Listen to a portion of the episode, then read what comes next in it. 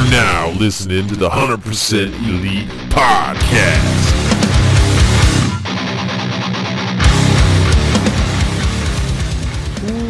Welcome to 100% Elite. I am your host, Jeff Englert, and this is episode 52. It's the end of season one, ladies and gentlemen. Uh, it's been a, a, a great year for this podcast, but introducing Mr. Zach Preston, aka Freshly Squeezed Orange Zackety. What's up, buddy? Hello, Jeffrey. Hello, ladies and gentlemen. It's your boy, Freshly Squeezed Orange Zackety. It's been a couple weeks, man. I've missed you.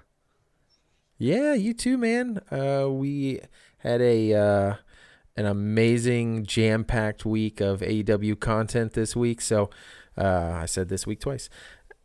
But before we get into any of that stuff, let's get right into some news.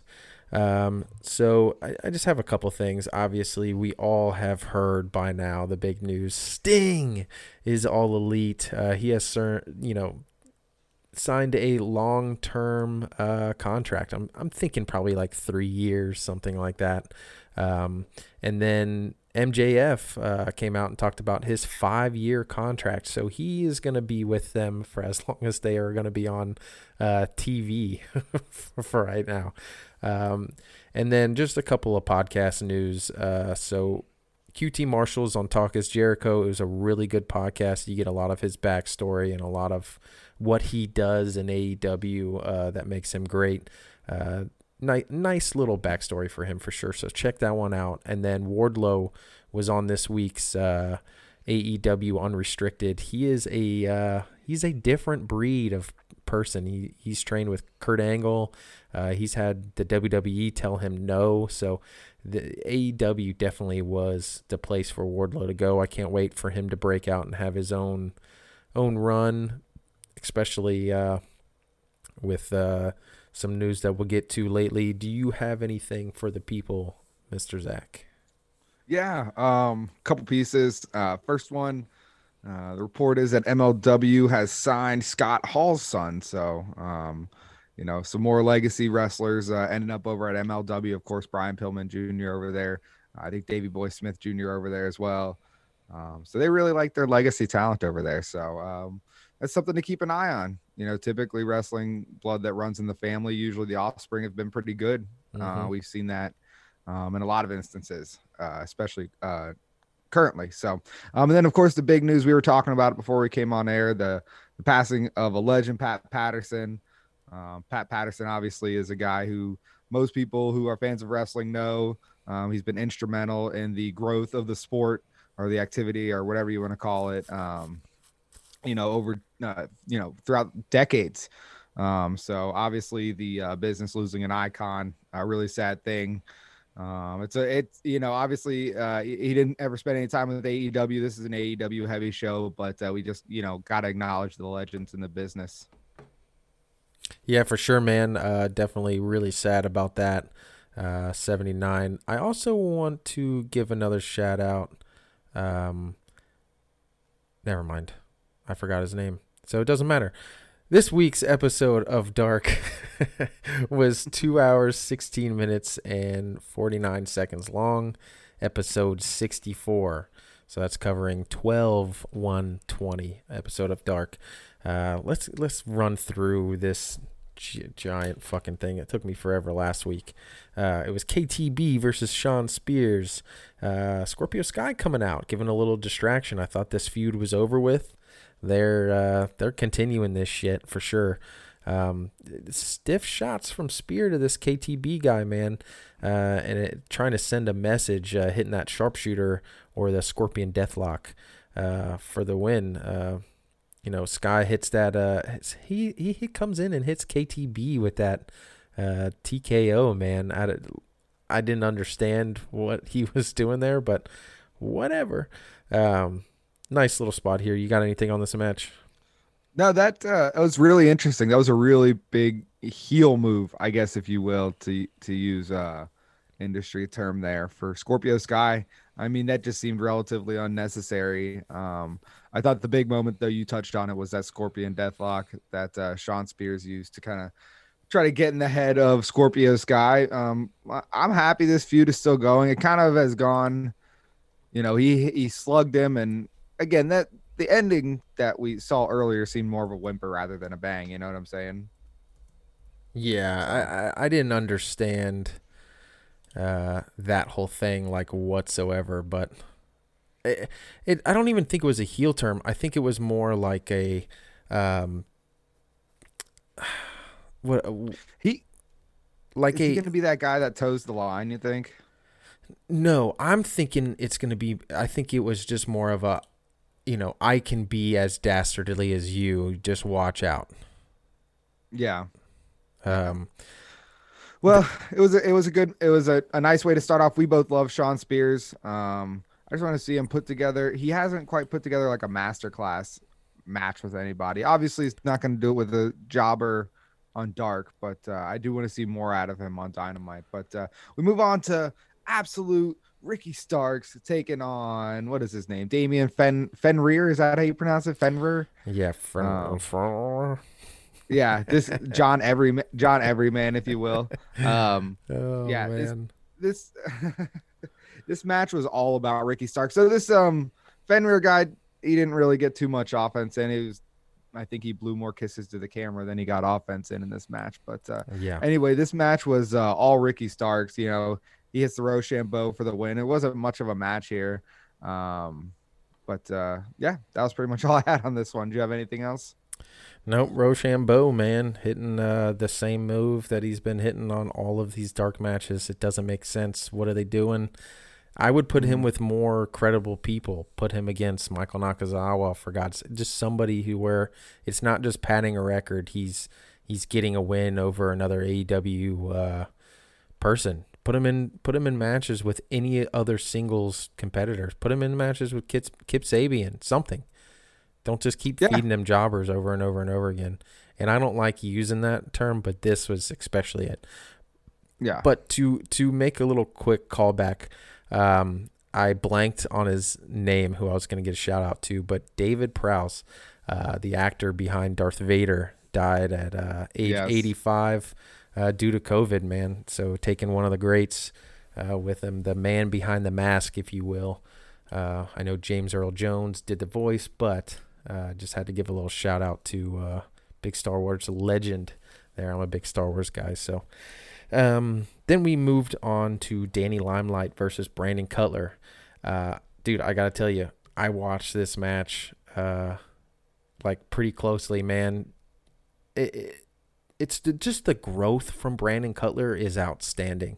I've I've thoroughly enjoyed all of his recent matches. They're so good. This one told a really great story.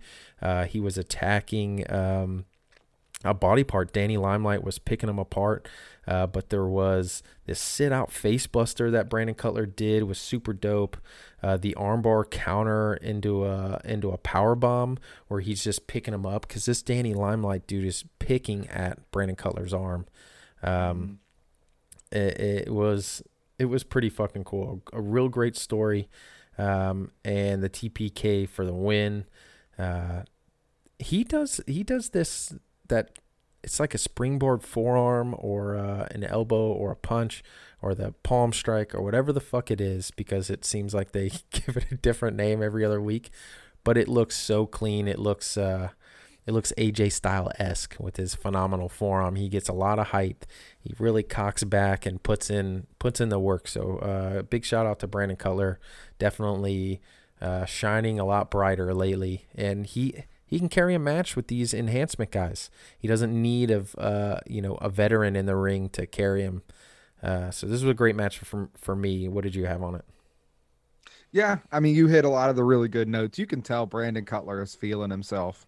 Mhm. Um, you know, obviously built up a lot of a, lo- a lot of um, I don't know what the word I'm looking for is. He built uh but anyway, he he's really feeling himself, like I'm saying. You know, that the whole storyline with Peter Avalon, like would build confidence in anybody. You know, they're really giving him time to do his thing. Like it really went over as a good storyline. And, you know, why not feel yourself after that? You know, he's he's grown a lot in the ring, he's grown a lot as a character. Um, and he looked good in this match, like you said. Uh, though I, you got to do, you do have to give it to Danny Limelight. This guy was awesome. That uh, like tope suicida re- reversal into that armbar was awesome. Mhm. Like I've never seen anything like that. Like so, I think that just happened right before the end, anyhow. But uh, you, you like you said, there's really good uh, in-ring psychology picking apart the arm there. Um, that was another good example of that. But uh, overall, really, really strong match. Um, after that, did you want to talk about the Young Bucks memoir? I know you're such a big Young Bucks fan. oh, their book. Uh, I had it here last week. Um, I'm getting through it. It's uh, I got a signed copy of it. It's pretty cool.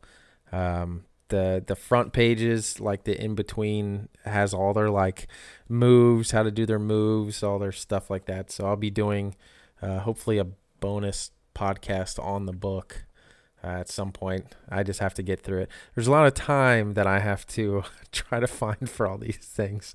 Uh, as we speak, my wife uh, is uh, couple days away from having our baby number two, so it'll be uh, it'll be busy, Jeff for sure.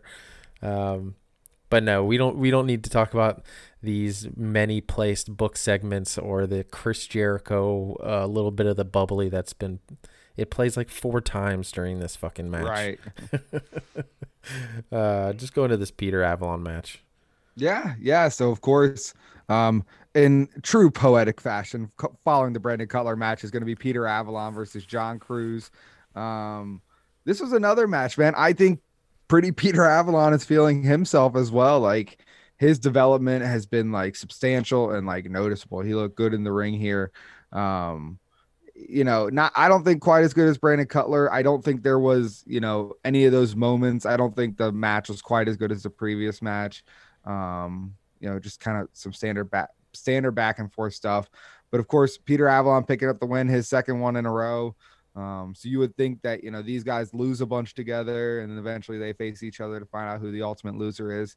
You would think that now both of them are going to go on a win streak and eventually face each other.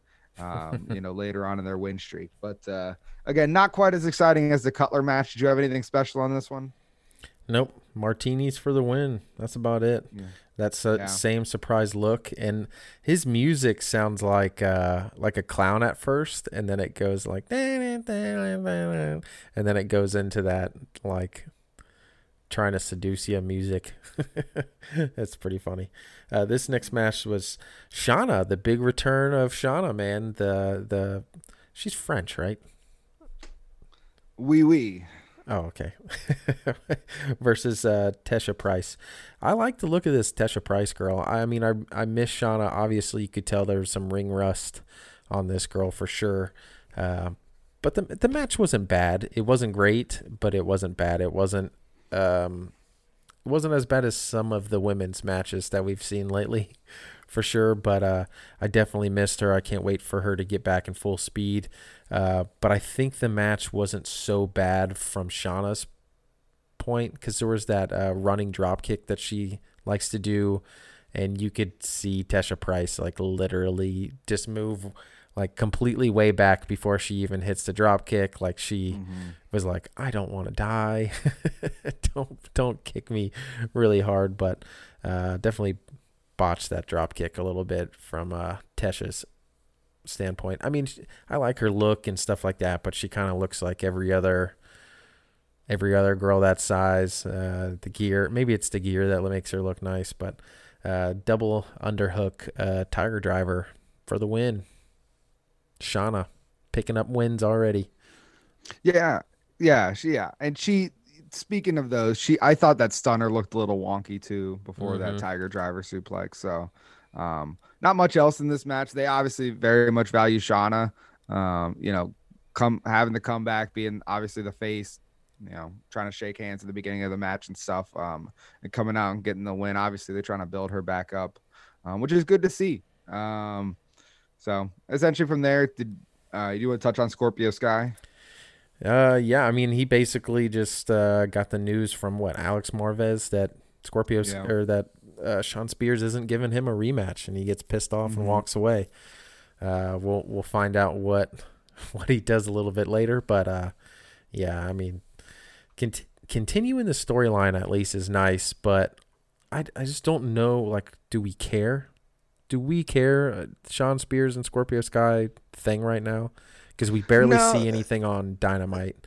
So it's only like Right. true fans of this are actually getting to see this. And and it doesn't seem super heated either. Like it it seems like it's never gotten out of like the smoldering phase of a fire. You know what I'm saying? Dude, it almost seems like he's recruiting him. That's what it like. I don't understand when he's like he gives him these speeches like, "You want to win, you got to get down on my level, or you know, you got to do the things like I do." And he's got you know, Tully Blanchard with him. Well, I mean, what's to say that they don't? The fourth member of this uh, horseman gimmick is Scorpio Sky because we know he can cut a promo. He did it on Chris Jericho, so they can make him the. It, it it would seem weird that they would break him out of a group to put him in another group. I think, but uh, I, I mean that's just that's my opinion. But we don't. Let's not get in the weeds here. Let's uh, we can get into Scorp- some Scorpio Sky Shawn Spears later. Like I know we will. So oh yeah, uh, from there we we moved into Catalina Perez versus your girl, KiLynn King. Um, not much to this match. Represent. That's absolutely not much to this match, but uh, they're giving KiLynn King a chance here, uh, picking up the win over Catalina Perez. I mean, this was pretty much all all KiLynn King. Uh, Mhm. I think she's calling her finisher the Kingdom now. Um, The Kingdom picking, Falls. Picking up Kingdom Falls. Yeah, that's what it's called. Gotcha, gotcha. So anyway, hitting Kingdom Falls for the win here. She pretty much dominated this match, and this is all about her. Again, I know that makes you happy as you drink your code red. Oh yeah, the drink of champions. um, Hey, with with our redhead KiLynn King, how fitting, right? exactly. Um, I I just like that she has that. She's different. She's different from everybody. She's real tall. Uh, she definitely stepped up her gear game from when we first saw her. Uh, she's got a presence when she comes into the ring. She's got a lot of personality. Uh, she posts a lot on Twitter, uh, a lot of little backstage stuff. But she she talks in between all the the people she's trying. A lot of these girls come on there and they do their half-assed match because they're not looking. f it's like they're it's like they are like, uh, oh well, I'm you know I look good enough. They should just pick me. I'm not going to go out there and kill myself. It's not on dynamite.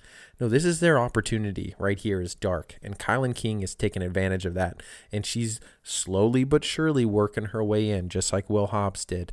Um, Will Hobbs was on Busted Open Radio, uh, I think today, yesterday.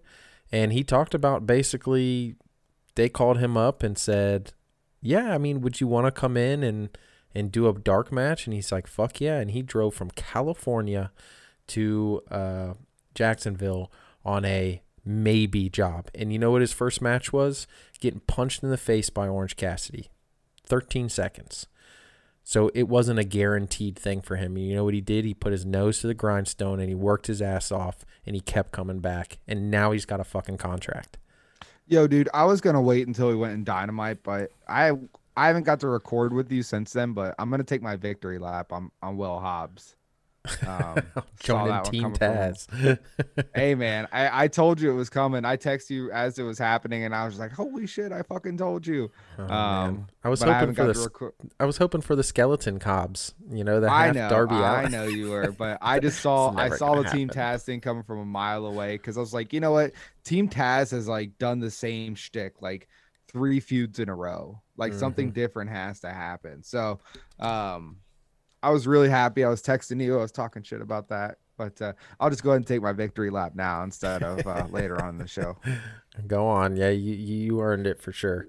Here I'm running, I'm running, here I'm running. Why don't you tell us about this best friends match?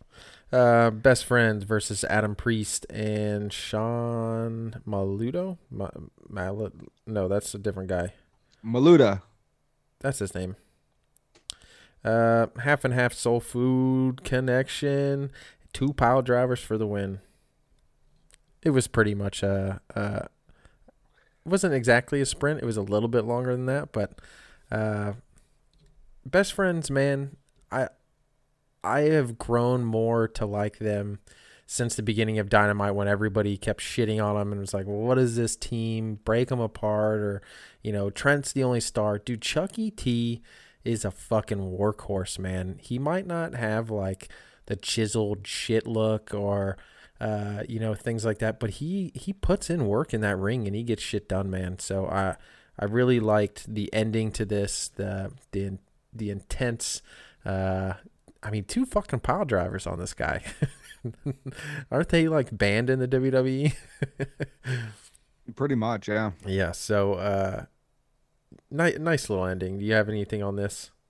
No, and you know what? I'm glad you were singing best friends praises because the only thing I was really going to say about this match because it was essentially a glorified sprint uh, was that best friends are a real fucking tag team, dude. Like Mm-hmm. you guys are a good tag team. I mean, I mean, they just really work well together. Um, so uh, that's all I had to say about that. I, I just agree with your sentiments. Go you you, So. you can start this next match because I'm about to shit all over it. you know what this reminds me of? Um, and and and you're not a WWE guy, but this reminds me of like this match reminded me of anytime like Lana, who is Miro's real life wife, uh, who wrestles over in WWE. This reminds me of anytime she gets in the ring. This is Leva Bates uh, versus Alex Gracia, um, and this match was, I think, even on Dark, too big of a moment for either of these two. Neither of them really looked ready for this match. Um, it was kind of sloppy. Um, there had to be a winner. Leva Bates got the winner on a half, like a weird, like half Nelson pin. Uh, yeah, it was ki- the I think a- shits. yeah, it was a weird like pin a reversal attempt that looked weird into like a pinning thing that happened. So in any case, the interesting thing of the night is Peter Avalon, uh, Brandon Cutler, and Leva Bates all pick up victories tonight. So um, if anything for the feud, they all seem to have benefited, but this match was kind of disjointed uh, through and through. Yeah, it was a fucking piece of shit, man. I I I covered this last week that Leva Bates does this like half speed like it's almost like she's slower than Orange Cassidy when he's doing his Right, right, stick. right. It doesn't make sense. All of her shit doesn't look like it's hitting. No, I mean I don't know why they like when they record this shit, do they go, "Oh yeah, this I mean, do they watch it or do they just go, "Oh yeah, this match, put it on the fucking show." They have to watch this shit and go, "This is what they put out there. This is what they want people to see." Uh, okay, I guess I'll put it up there, but it's gonna make you look fucking stupid because it wasn't good. It wasn't good. It wasn't. It wasn't fair. It wasn't there. It was shit. It was a horrible fucking match. This made them both look really fucking stupid. That the Pink Dream, Alex Garcia, she had a great match last week.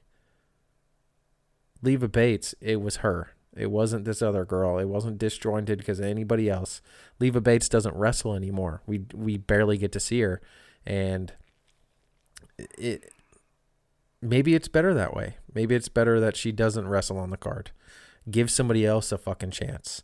Um, anyways, let's get to this next one. Angel Fashion VSK in uh, Sean. God, my handwriting's horrible. What is his last name? Sean something. Donovan. Donovan. Okay. Versus the Ask uh, Gunn Club. Um, Mhm. and at least Austin Dun- Gunn got the quick draw for the win. That quick draw is a sweet move, but Yeah. I I mean, do we really want to see this trio like get get wins like this and be on dark every single week? I mean, I like Austin Gunn, Billy. I think I think Austin should have been a single star and had Billy Gunn just be his uh, his man, you know, like his Arn Anderson manager esque, but he's able to take bumps and get in the ring and do shit and actually be, you know, uh, he can talk. We all know Billy Gunn can cut promos, so I mean, he ha- he's not always the best, but he can at least be. Yeah. He's an ass man. Exactly. Do you have anything on this? No, no. I do like to see Austin Gunn getting the win here, though.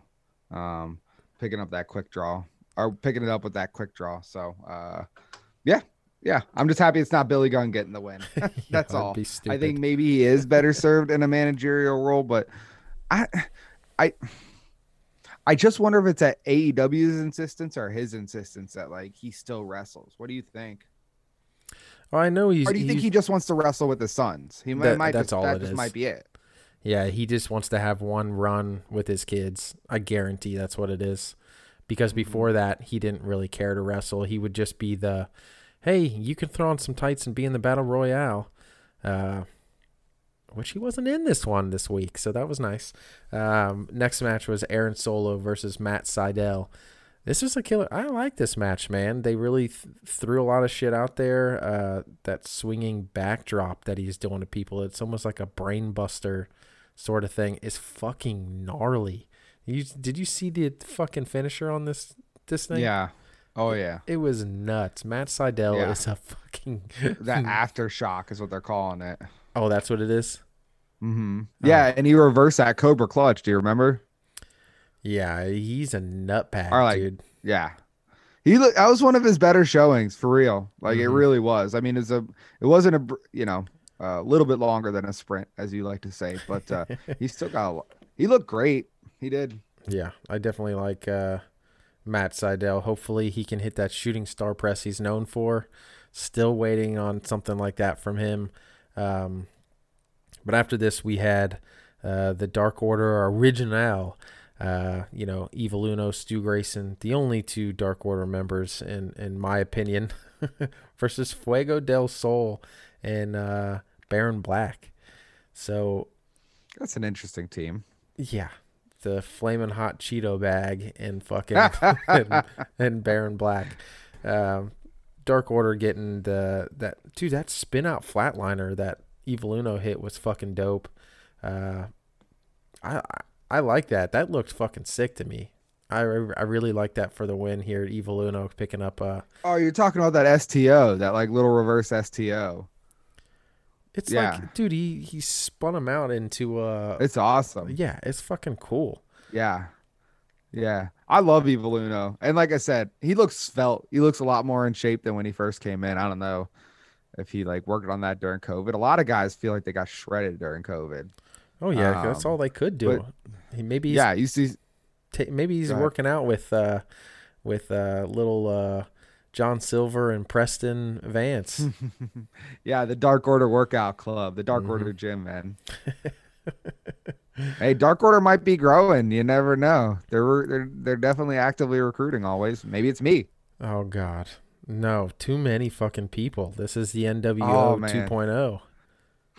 it is it is a little farcical at times. I will give you that, but uh, I I do like that they're going for it. John Silver is a fucking nutbag. I love that dude. He's so funny. he's- I think he needs to he him and, and Reynolds need to get away from the Dark Order. The the whole And just be funny, the Beaver Boys, man. Yeah, the whole funny person gimmick shit is just bringing their whole mystique. Like they've ruined that whole the whole thing in my opinion. Like why you're not nobody in the roster should be scared of the Dark Order in my opinion. Not right now. There's nothing to be scared about. It's a fucking funny ha ha ha.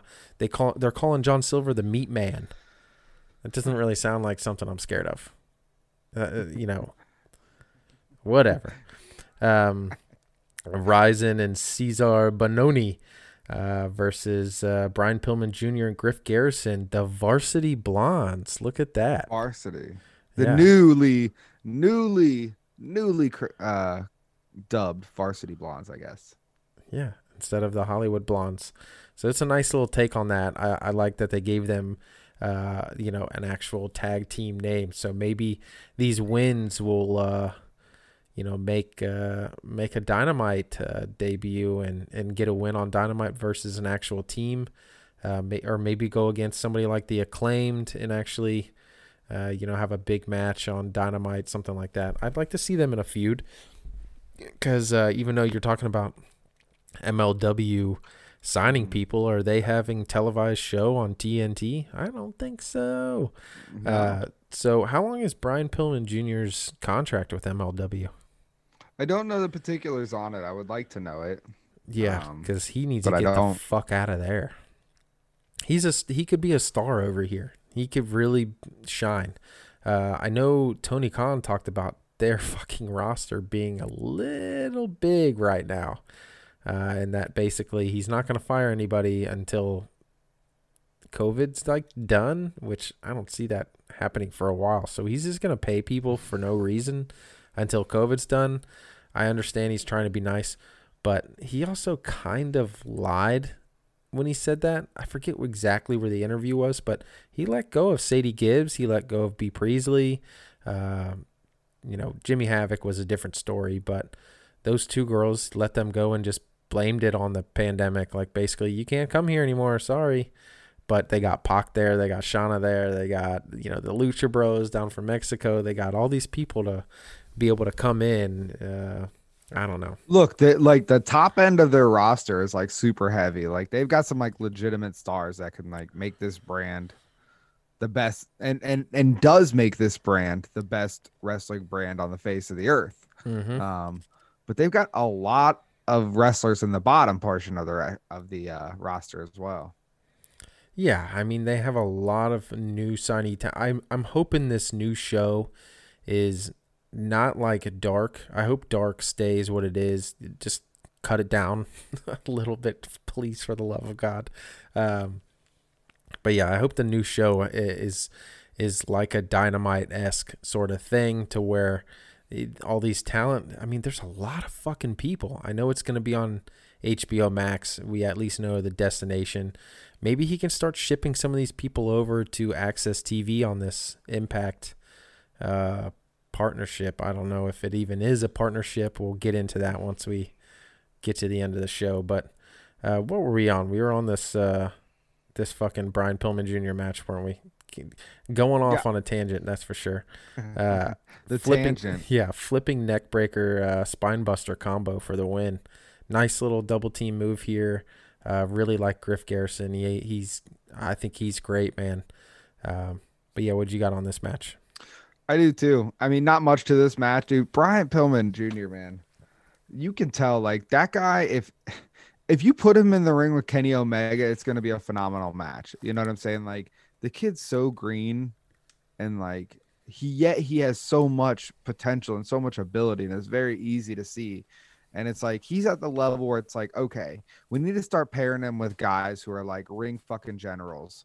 Um, he just he's really just doing this tag match thing, and like you know, maybe it's paying his dues like he says he really, really wants to. I'm glad they're picking up wins here. But I think just pairing him in singles matches with guys that are like, you know, way more experienced and like better, you know, hell, put him against CD in a singles match. CD has been putting on tons of great matches with people. You know, he's one of those guys that's like meant to elevate young stars. Um, I know I'm going off on a tangent here, but uh, I would just like to see a little bit more of that. I think uh, Brian Pillman Jr. is just a star waiting to happen. So, Jeff, I'm really excited for you to listen to that. I see that you were gone when I was talking there. You have no idea what I said. So, you'll find out in post production when you're editing this thing down. It's great. Um, oh man, so uh, from there, we actually moved on to another women's match. We need to put more women's matches on Dynamite. This is, I think, the third women's match of Dark. I'm really glad the ladies are getting a chance to shine. This was Ivelisse versus Lindsay Snow. Um, it this sucks because Lindsay Snow, like by appearance alone, and like honestly by in ring acumen, like she does. It feels like she could be a fixture that could like make some noise in the women's division in AEW. You know, she's experienced. She's been on the independent scene for a long time. She's got a decent following, and she's actually really good in the ring. Um, and she looks like a beast. You know what I'm saying? Like, oh yeah, you know, whether it be the dreads or the tattoos or whatever, like that's all part of the aura. So, I mean, it's definitely working for her. I like her. Um, this match was all Ivelisse, which I really, really was disappointed to see that it was all Ivelisse pretty much. um, she hits the recoil for the win here, but uh, I love Lindsay Snow. I mean, she hits this like huge big boot in the beginning of this match. It's like, damn, like she's a powerhouse. So I hope they give her some more love in the future. Do you have anything on this match? The kicking and punching back and forth was pretty fucking dope between the two of them. You could tell some of them shots were stiff. Uh, I This think was Ivelisse real, real quick, real quick. I, I want to hear what you have to say, but this was the stiffest fucking week of AEW content I've ever seen. Oh yeah, by there, far. there was a lot of stiff matches. I Oh, think people are trying are really. I don't think they're trying to stiff people. I think they're trying to give, get put it all out there finally. You know what I mean? Yeah. Everybody's realizing shit. People are getting contracts. Why am I not getting a contract?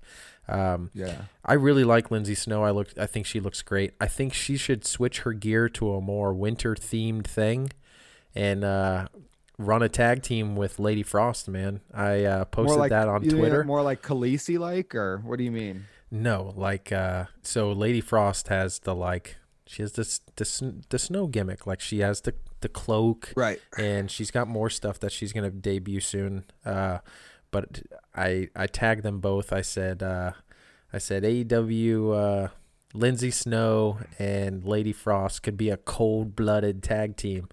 Uh and then I put, you know, Snow, Frost. They got a, a nice wintry tag team thing going. I think it would be great to actually have solidified tag teams in the women's division going against Ivelisse and Diamante and Brandi and Red Velvet and Jade Cargill and maybe Nyla Rose. I think that's kind of a thing now. Mm-hmm.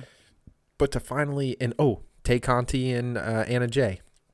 So there's actually tag teams that we can see forming. There's no belts yet, which don't know if those are actually going to be coming anytime soon, but it would be nice to start actually getting one of those things going or maybe another fucking tag team tournament to where we can get some more some more limelight on these women's uh, you know all these these competitors man. That's what they they are and i know they don't have a lot of time on dynamite and there's a lot of stories and a lot of big names pitching stories um, and it it also you know throws up the question of all these guys are coming to them with storylines. Like a lot of the talent is has to book their own, like this is their you tell your own story and whatever you come up with, we're going to put on TV, but if you come up to me with nothing, I'm going to go, "Okay, man, I guess you're working a dark match." That's basically kind of what they you, you know, a lot of the people in the back the background have talked about. Basically, they'll let your character play out the way you want them portrayed. So I are the women just not coming up with things or are they just genuinely getting put on the back burner or saying look i'm not ready for this yet or you know what i mean? It, it, it doesn't make sense but there is only so much time in a show that they can give. So maybe putting maybe putting on youtube a thursday night ladies night or something like that and putting all women's matches up every single week would be something that they could look look into and start a YouTube channel just on that or put it on Twitch. Put it you know maybe with this thing with Impact they can they can do something like that cuz even Impact's women's division, the Knockouts division is fucking stacked full of great competitors. Uh, and they get plenty of time and they wrestle the fucking dudes. So yeah, Lady Frost, Red Velvet, uh, no, I skipped ahead. the next match was the acclaimed. talk, yeah, I was about to say, yeah, you're uh you missed the acclaimed. But, Yeah. uh you were like you went through this weird like Ivelisse. You were talking about the Ivelisse match um with Lindsay Snow, but like you didn't really talk about the match, you just went off on Lindsay Snow. yeah, I That's just think she's there. great, man. I really think that she has something Yeah. special. Well, I mean, you you covered all the great stuff on there. But Yeah, that- yeah, that yeah, yeah. Roll up But, kick uh, in the face. Don't forget about the win. acclaimed because the acclaimed, as we'll find out later, is big things. Oh yeah, uh, the acclaim versus uh, Bobby Wayward and George South Jr. Uh, claim to fame for the win, man. I love the name to that Max Caster with that big elbow drop off the off the turnbuckle there. Um, I think this shit works, man. Some people don't like the fucking rapper gimmick. I think he does it better than John Cena has. Uh, there's a couple other people that used to rap when they came to the ring. Um, I like it. I think it's cool. Max Caster's got a different look to him. They're they're dickish about it. Uh, you know, the five tool player uh, is he's got a nice move set. They both look good. You know, and they put the shit out there, man. They have good tag team moves. They work like a tag team. They split the ring in half. They do a lot of good shit. So uh, this match was all right. Uh, I definitely like that he uses a lot of old school moves. Um, so, what do you have on this? Yeah, I mean, you kind of hit the nose. I mean, this match was pretty much all about the acclaimed. It was a nice tag team match, but like honestly, I've never heard of these this Bobby Wayward and George South Jr. guy before. I figured this was all about the acclaim. I mean, they AEW has has gone out of the way it seems to like make a big deal out of these guys and uh you know, this isn't the last we're going to hear from them this week, which is really refreshing. um, and rather unexpected. But uh, good showing from these guys. I think uh, I, I I think they're getting the hype that they deserve. Honestly, I don't I don't know if you feel that they deserve it, but I definitely do. Yeah, no, I uh, I like that they're being pushed. I like this tag team. Um, so after this, we have Chaos Project versus Alex Chamberlain and Seth Gargis. That's where I got that uh, name from earlier. I'm mixing up these fucking enhancement guys' names I, and reading. I mean, it's like these random fucking. Why don't you just be called, you know, Seth Jones or something normal? like coming up with these fucking weird last names is. uh Anyways, um, I dude, maybe it was the new gear with Luther or that fucking six man tags that they've been in. This wasn't a bad match. I liked the the assisted senton where he's just fucking flattening Serpentico on the dude and you know throwing him around using him as a weapon. It, I don't know. It's growing on me. He's he's done he's doing the screaming, but he's not doing the fucking this every five seconds. So it's not as annoying. Um, the match was halfway decent, man. Uh, he was like uh, the creeping death for the win. Is that what they're calling it? Yes. Yeah. So, uh, nice little match, man. I, I wasn't mad at this for sure. Uncle Fester is Uncle Fester no more if he keeps wrestling like this. Because the last, you know, I think it was past two weeks, they've been in these six man tag, um, you know, different rotations of tag teams. And they looked fucking decent, man. Pulling out, pulling out some great moves, working well with, uh, you know, some of the, the not mid card level because they're not mid card anymore. You know, Jurassic Express, Dark Order, things like that. So, yeah. What do you got? Man, that's all I gotta say. I, I mean, I really do. I, I appreciate your enthusiasm, but uh, I'm not a big Chaos Project fan. Um, I think it's Luther and Serpentico. It's a weird freaking tag team. Like, regardless of what's in the ring or not, which in my opinion, I, I still don't like Luther in the ring. I hear what you're saying. He might be doing less Luthery things, but like I just don't get I just don't get the purpose of this team. Like, are we like padding their stats so like when teams like the acclaimed like go over teams like Chaos Project, like it means more because Chaos Project like wins over jobbers. I don't I don't know. I don't I don't get what the end game is here. So I think I'm that's just gonna give exactly a- what it is. I'm just gonna give you a meh because I don't want to say anything like too mean, and I'm just gonna move on into telling you about Red Velvet versus versus Lady Frost. Um, this match had a lot more strikes and kicks and other things like that than actual like high impact maneuvers. This is kind of a weird match. Mm-hmm. Um, not much to this. I, I mean, Red Velvet hits like a running boot. I don't think there's like a name for it. She just bounced off the ropes and hits a boot and picks up the win over Lady Frost here. Um, but really, uh, clearly a resume builder for Red Velvet as she moves on into bigger and better storylines as we've come to see over the past few weeks. Did you have anything else on this match? God, Lady Frost looks so good. Yeah, yeah, dude. I don't want to get you in trouble, man, but yeah, she's hot.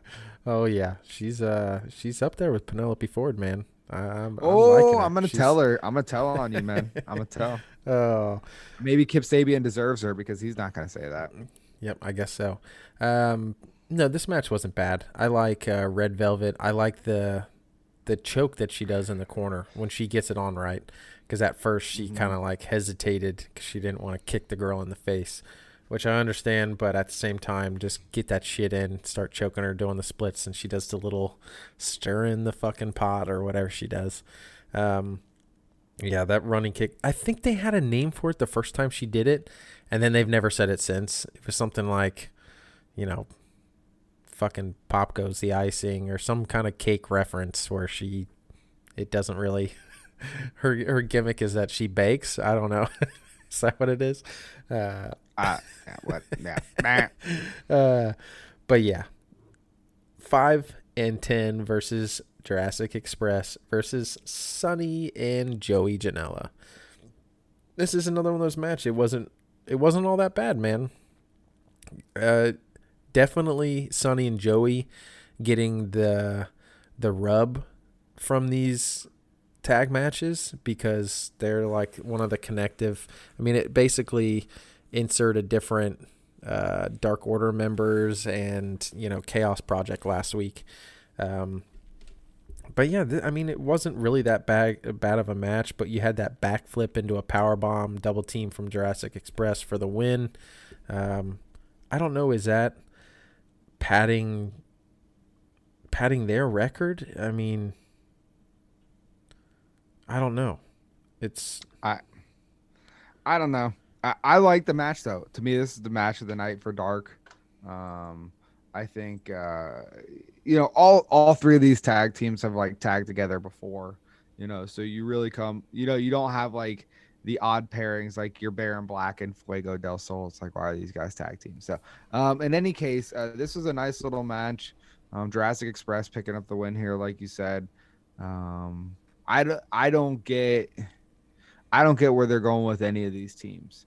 It, there wasn't a reason that all three of these teams were wrestling. And the weird thing is, is like Sonny and Joey have been like teetering on the line of like the heel and face team anyhow, but like not in this match. But so it's like, what are we doing here? Is it just like let's just put three teams together that Yep. need to get a match in, or what? yeah, they need a payday. That's exactly what it is. Um, I guess so. I do I do have something. So Anna Jay, Five Alan Angels, Preston Vance are all QT's people. Those are all people trained by QT. So is Lee Johnson. So half of his half of his kids are in the Dark Order. it's pretty funny. More than half.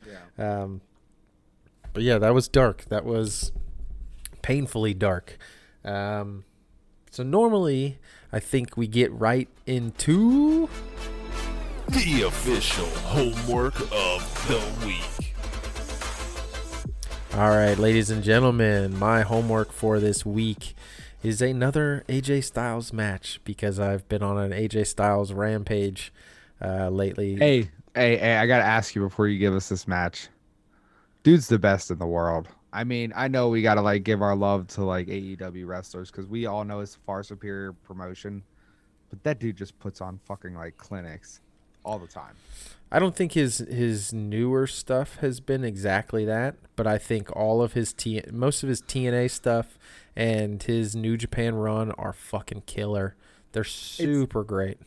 It's interesting when he works with WWE trained wrestlers, like he doesn't produce the same matches as he does with like overseas trained wrestlers or like wrestlers that were trained, you know, really like had their comeuppance elsewhere. You know what I'm Mhm. saying? It's because he's not allowed to be as stiff. It looks like. I mean, the WWE has a lot more safety precautions Yeah. and shit like that. I think it cuts like half of his move set and uh, you know what I mean? he Dude, yeah, but there was a there was a there was a singles match between AJ and Finn Balor that was like it was like you were watching an NJPW match. I mean, they were they were hitting the fuck out of each other. It might be um, might be only certain guys like that, but Right. I've seen him work. You know, uh, rant, rant. I mean, that fucking Shane McMahon match was not great, and Nah. But, but Shane match- McMahon what can match- actually do good matches too. I mean, that Kurt Angle match that Shane McMahon had, where he fucking got thrown through that glass, was fucking fantastic.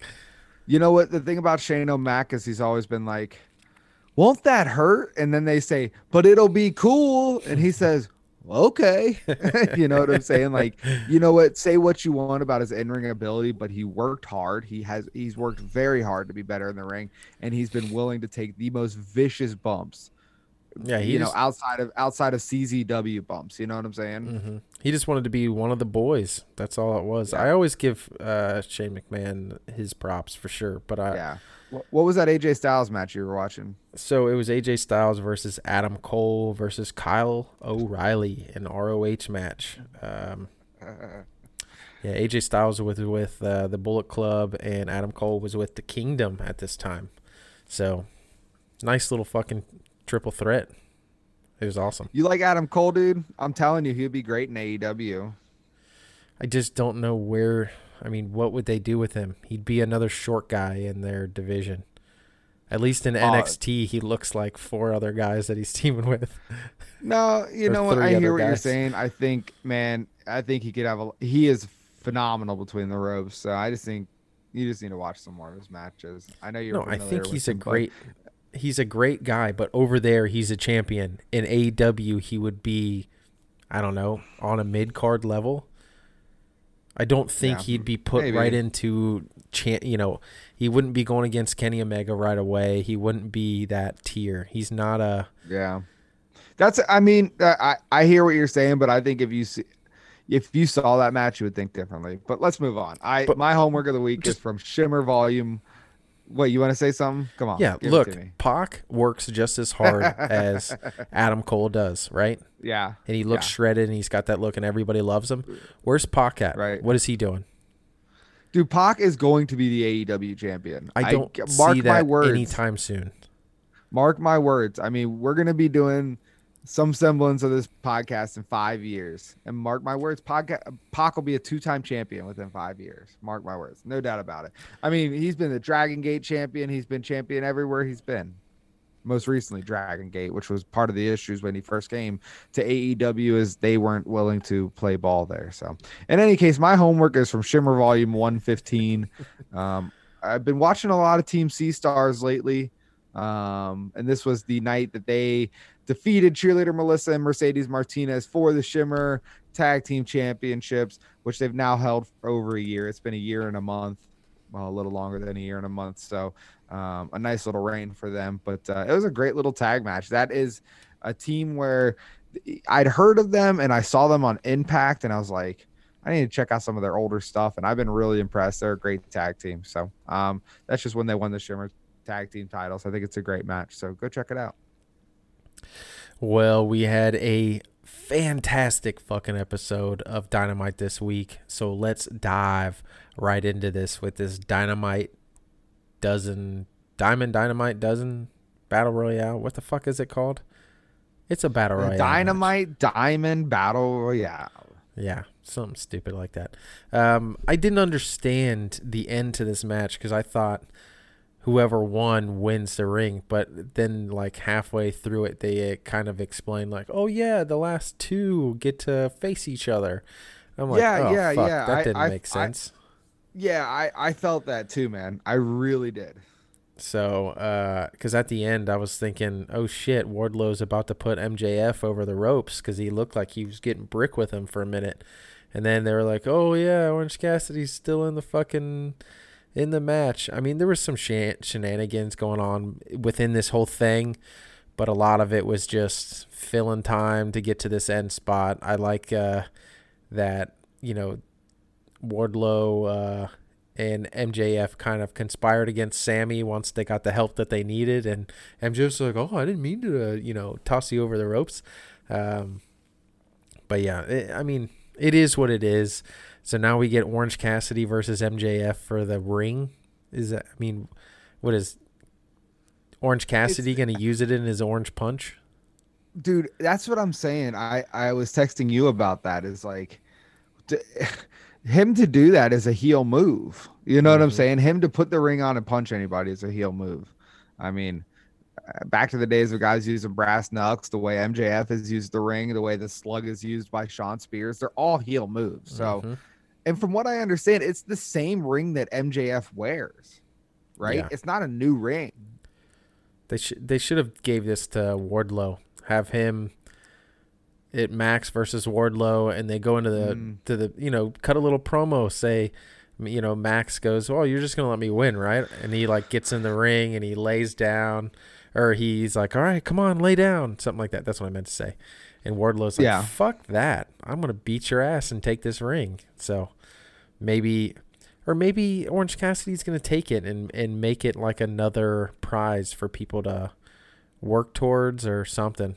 I don't know. It doesn't make sense. We'll see what they have in store uh, for this. But after this, we had Frankie Kazarian versus Chris Jericho. oh i didn't even get to talk about Oh, this shit. match man The, match was really interesting because you see like yeah the referees outside get in the ring get in the ring and you have this you know exchange of scorpio sky and shawn spears which you totally glossed over um, to continue that storyline where those guys trying to one up each other outside you know their storyline obviously going through throughout this match um, the thing i wanted to, to touch on real quick was the dark order saving adam page um, from getting eliminated. That was a really strong tip of the hat. So it's kind of that storyline that just won't go away. You know what I'm saying? Like it comes out every now and then, Adam Page in the Dark Order. So it's a really interesting way for Dark Order to go, especially with Brodie Lee hurt uh, and on the sidelines right now. So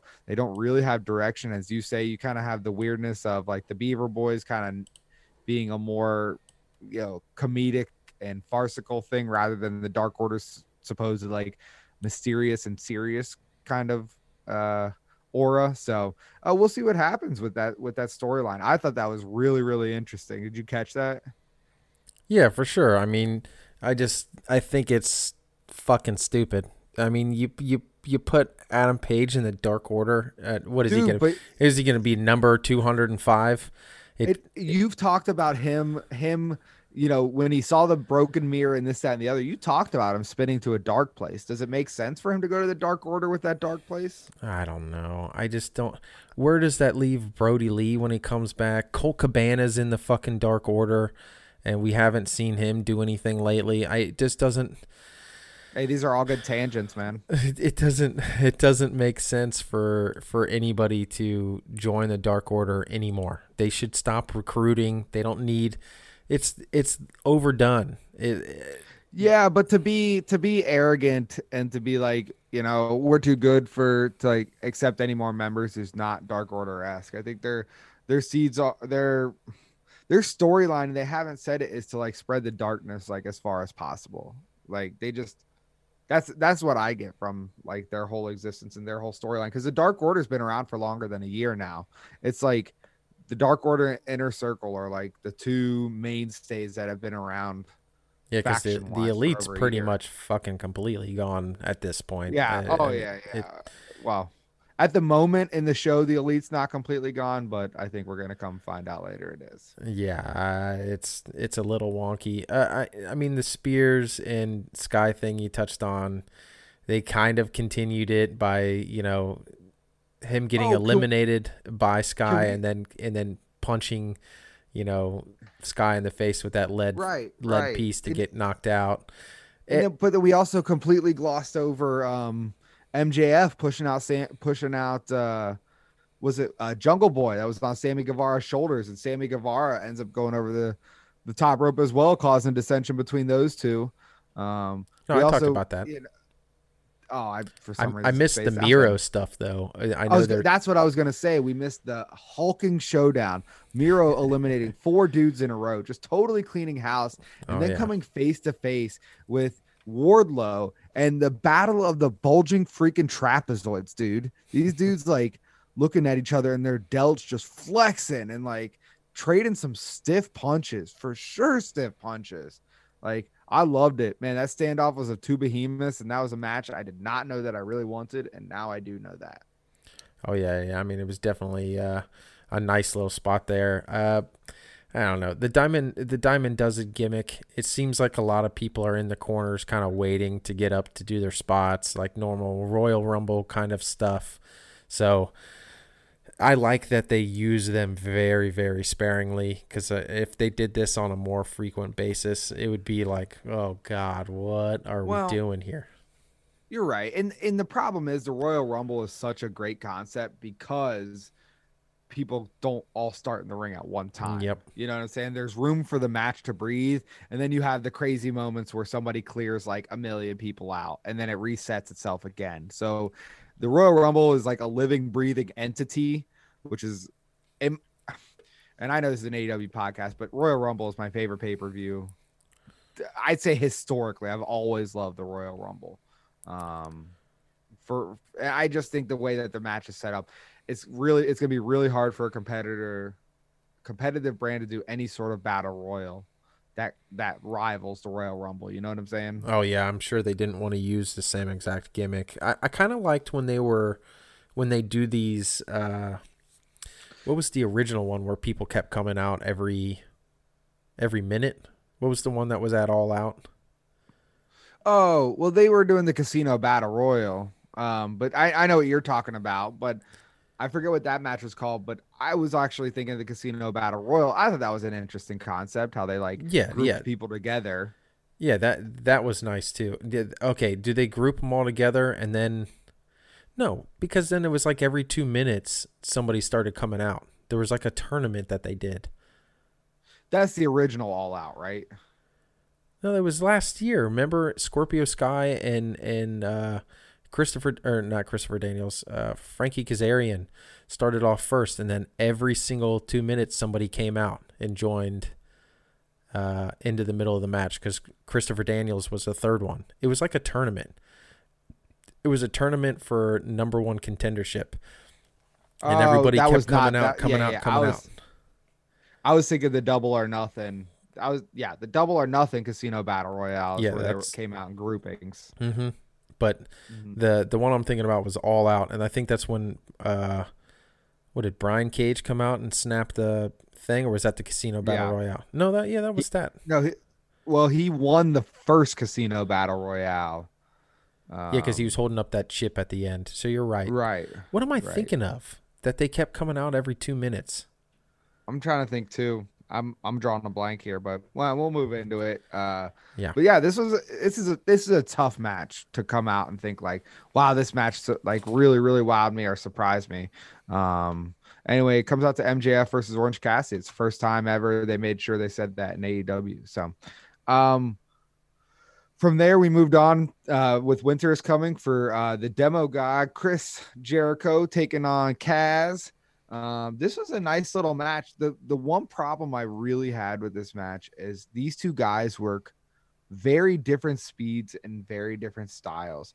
And neither of them really seemed to be in tune with the other. So like when Kaz was kind of like you know taking control of the match, like Jericho just didn't seem up to the same speed. Kaz likes to work a, a, a much faster match um, than Jericho does. But uh, you know Jericho's still doing it at 50 years old you know, still being the demo god. Um, you get you got to give it up to him. Obviously, the inner circle getting involved in this match. Um, Jericho pulling a face move. Um, you know, essentially eh, trying to keep peace in the inner circle. There's, uh, I think the biggest storyline was outside of the ring on this match. Eventually, Max shows up, you know, as Kaz really is dominating the match in the middle of it, and MJF shows up with a white towel, really seeming like he's like torn inside. Does he throw in the towel or does he not throw in the towel? Sammy Guevara really doing the face move, coming out to take the towel from MJF. Um, eventually, the towel ends up in his hand. Jericho turns around. The classic storyline. He thinks he thinks Sammy Guevara is out there with the towel, and MJF like clears himself and absolves his name of all wrongdoing.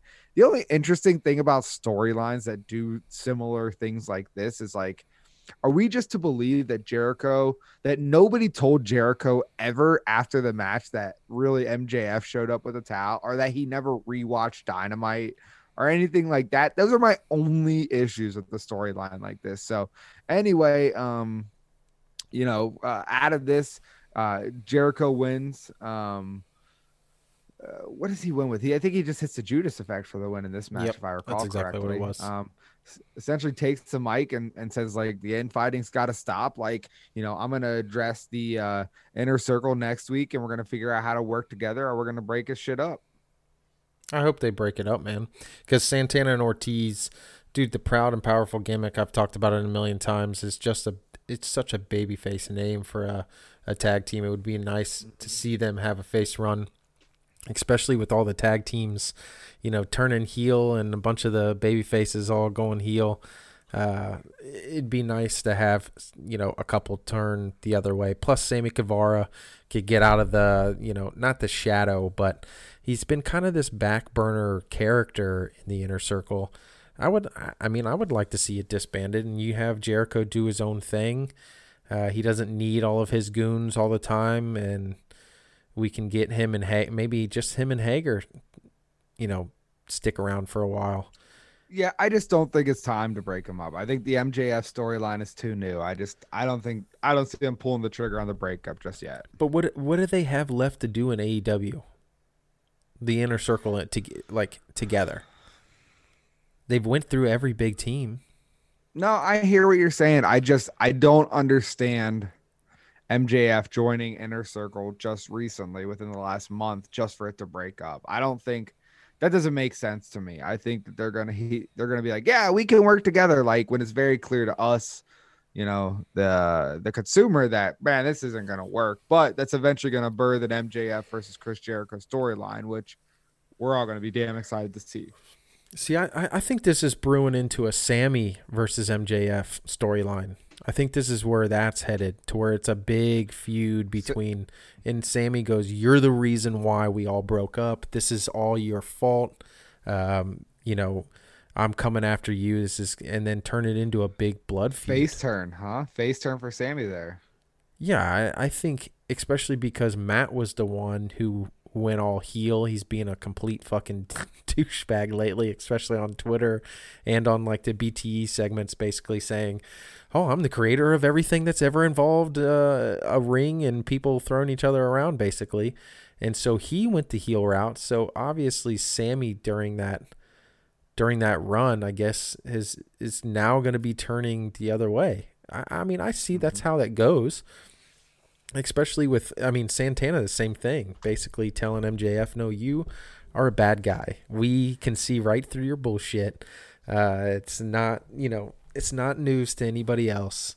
Um, you know quit being quit being so sneaky.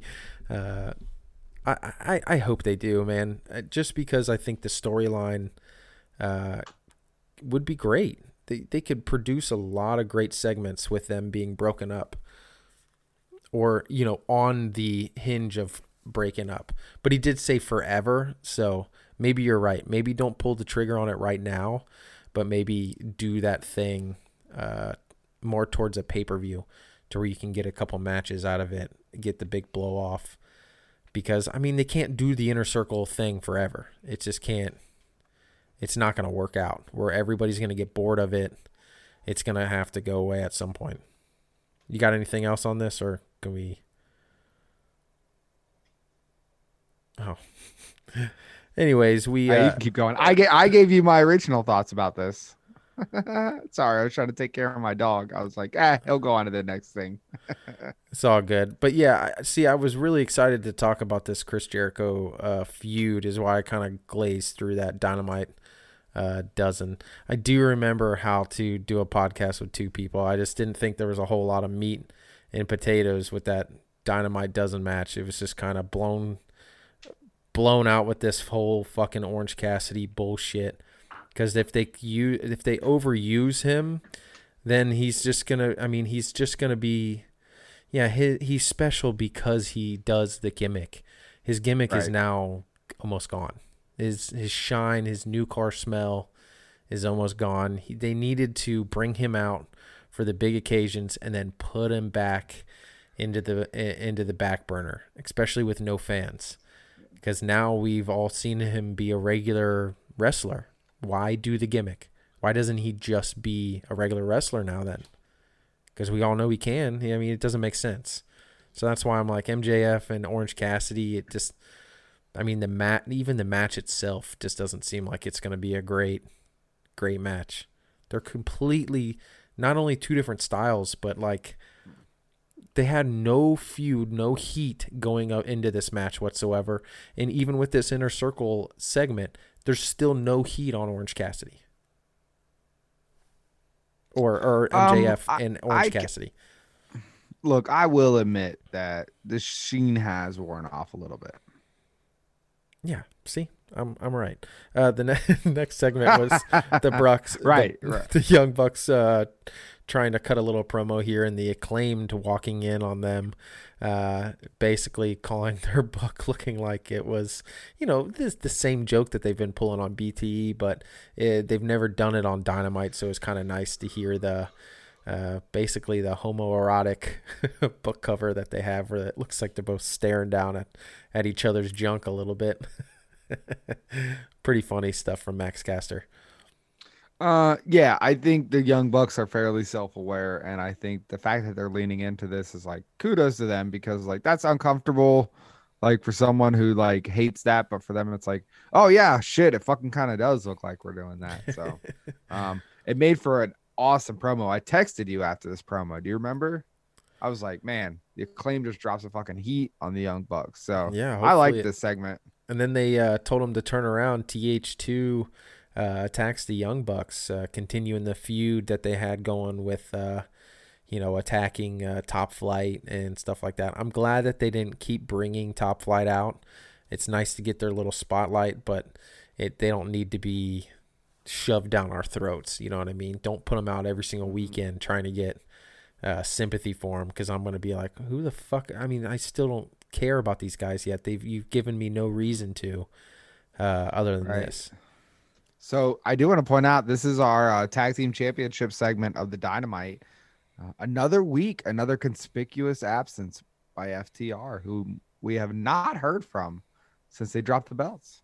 What's brewing for these guys? Uh, last week we heard from him.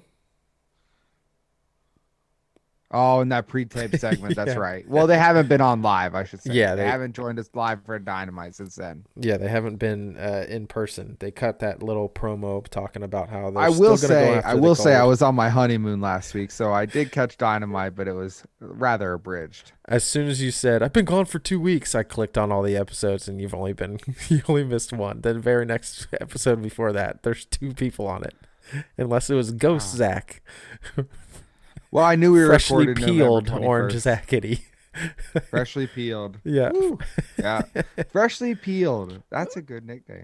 Um, it feels like it's been forever though. Oh, you dropped man. some bombshell news, but I'm going to tease. We got some news for the audience uh, and some upcoming episodes. Yeah, for sure, man. Uh, after this segment was Britt Baker versus Leyla Hirsch, legit Leyla Hirsch. Um, I mean, this match was pretty good for a minute. Britt Baker. So, did my TV glitch, or did that super kick from Britt Baker look like she literally stopped before she hit her face? Dude, it was not a glitch. It was not a glitch. It was I was fucking gonna. Ma- horrible. I had that notes too to make a comment about that. Yeah, it was a really weird. I was like, did my. TV freeze or did she just literally like slow kick her? And I'm like, what? And her boy, her that? boyfriend. I know you were you were like I, you weren't hating on Adam Cole. You had I know. I you- think he's your, great. Your thoughts are different, but he does deliver a fucking phenomenal super kick. So I bet he was Mhm. really disappointed in that. yeah, that was fucking stupid. Uh, hitting the lockjaw for the win here, uh, and then Thunder Rosa getting the beat down, the the receipt on Britt Baker. Uh, I dude, I gave a lot of praise to Britt Baker, and that super kick really let me fuck it down. Uh, but just to touch on Dude, Adam Cole, man, I want you to know I like Adam Cole. I loved his Bullet Yeah. Run or Bullet Club shit.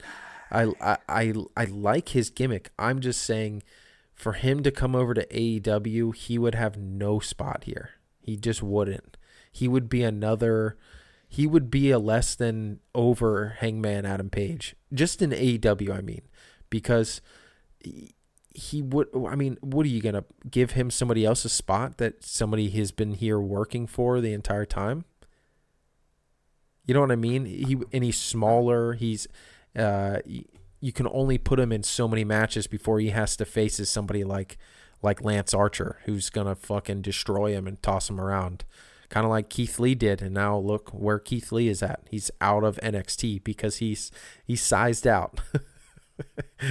they they have a small roster in NXT that works for you know the Ciampas and the Johnny Garganos and the Finn Balor. Yeah, they're all small guys, not too big that work well together. I But they wrestle. They just wrestle better matches.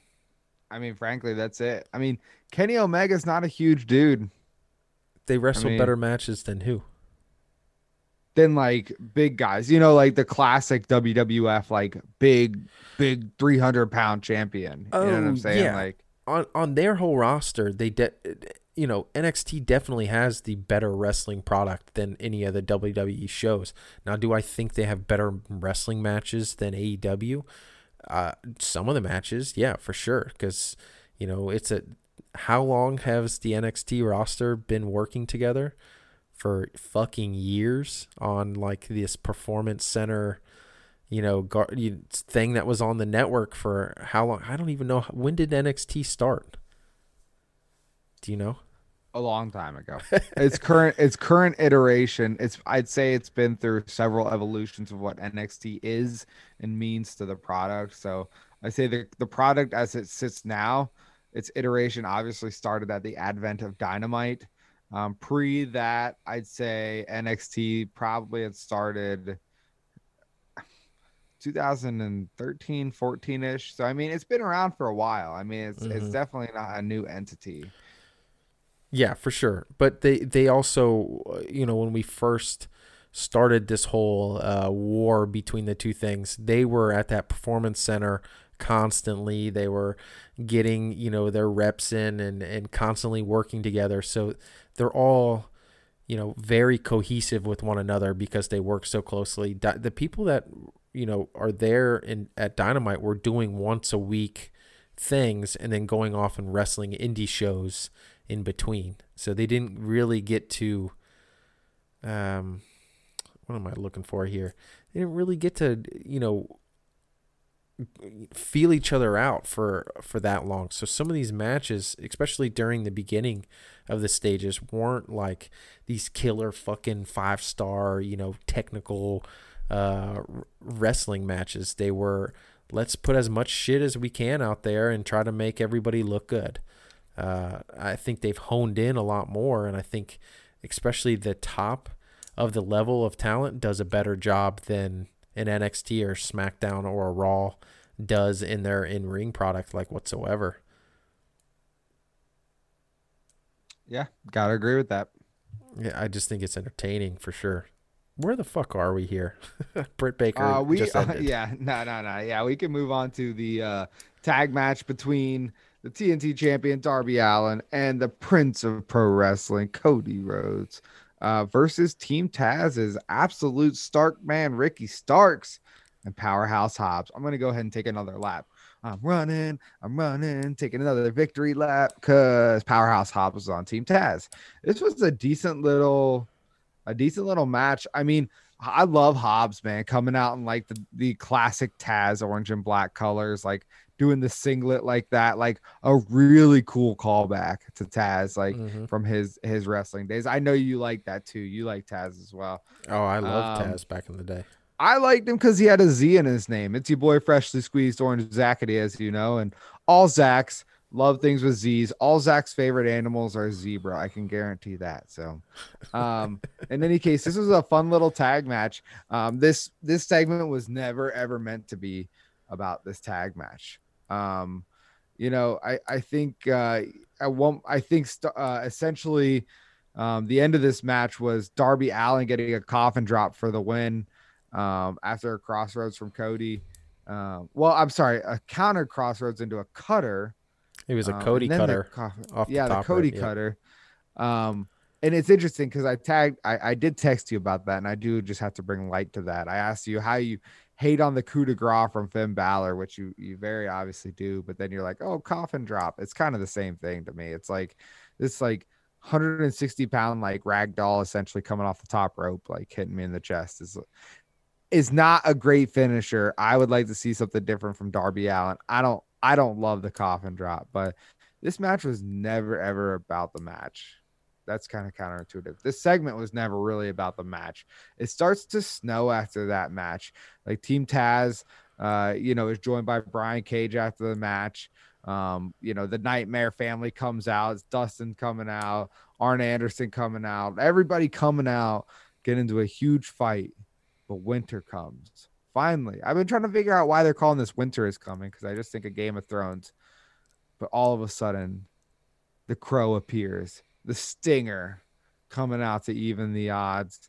There's nothing that I can say that's going to match what that moment was like, though I think that moment was kind of kind of interesting. Um, you know, because it's not the first time we've seen Sting do like a surprise uh, debut. This was something that had been talked about for a while. It was kind of anticipated that at some point Sting would show up. You had talked about it several times on this podcast. Mm-hmm. So uh, when it was going to happen was always kind of the unknown.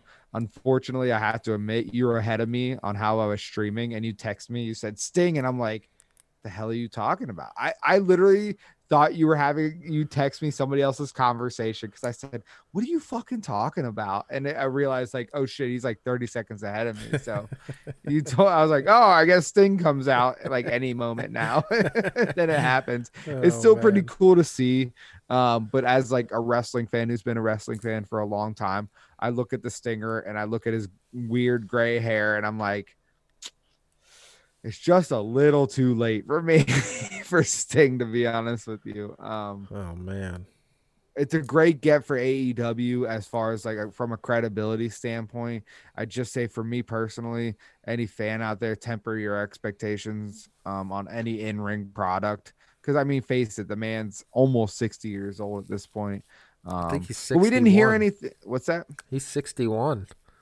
Oh, he's 61. Damn. Yeah. See, I've been wrestling, watching wrestling for that long. The man's in his 60s, for God's sakes, ladies and gentlemen. So, um, we didn't hear anything. We got a lot of cool stare downs after this stare down Dustin, really interestingly, stare down Cody. And it's this stare down with Darby Allin was really interesting. Looking at the painted side of his face, uh, you know, and slowly moving to the clean side of his face. I thought was really, really interesting storytelling.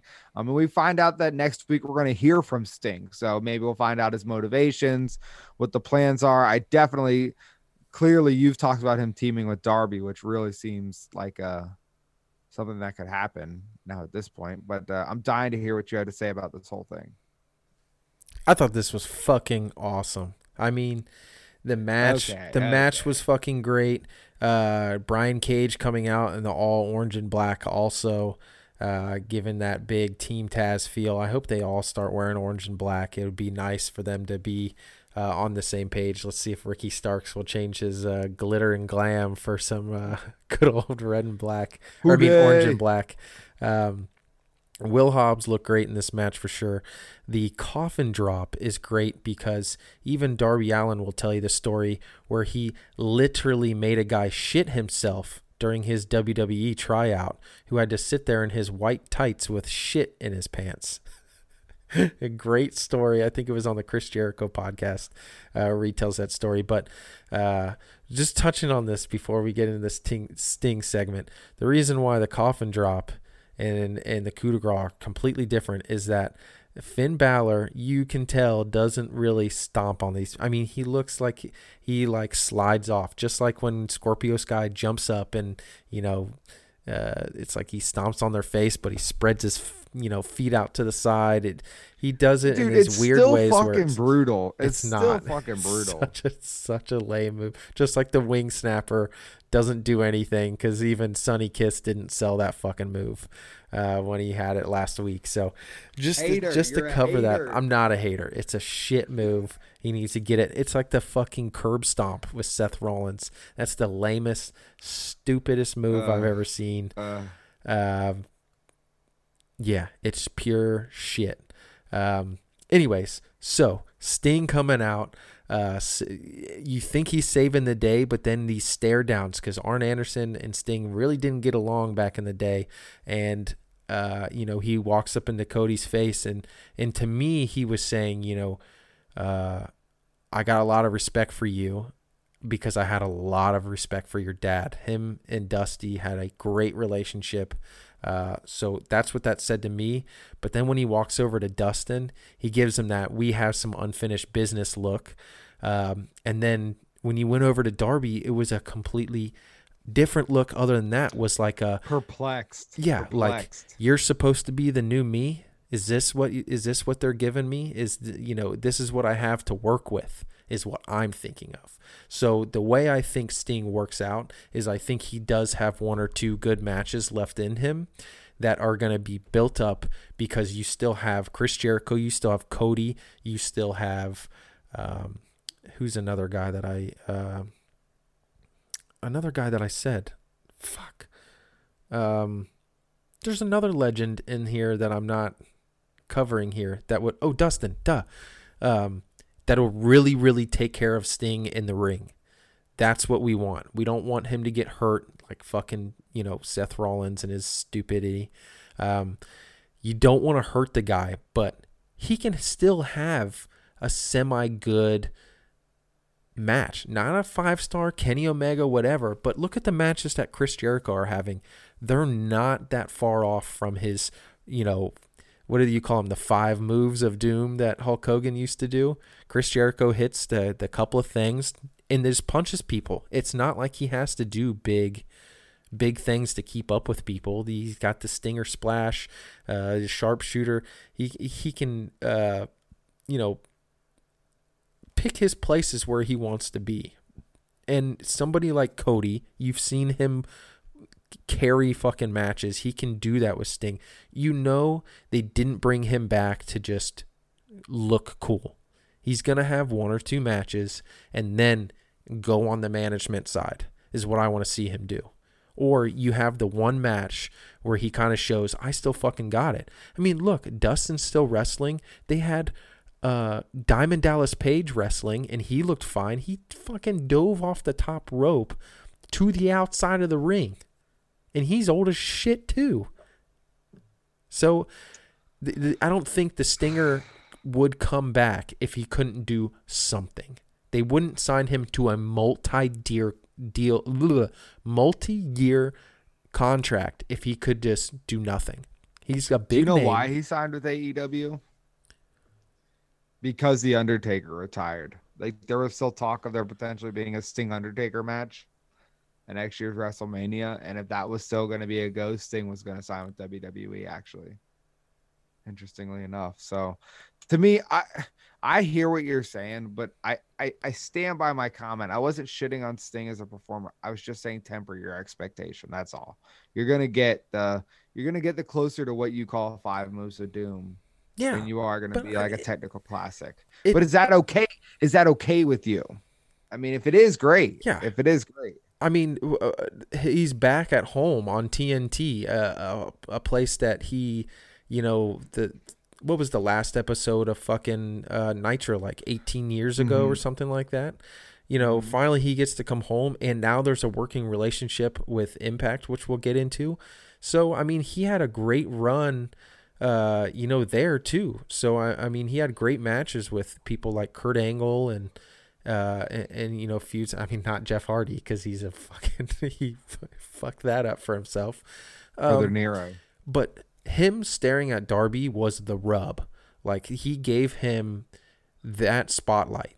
You know what I mean? He It- looks yeah, he uh, the way he went around his face like that was so interesting. Was such good storytelling without saying any words. Yeah, dude, I'm telling you, this is gonna be a storyline sting. It's not gonna be a, uh, you know, a match every week. Duh, that's not gonna happen. But I do think, uh, you know, especially in the this December, where you get probably two good weeks of TV time, which is this week and next week, and then the next two ones are kind of washes.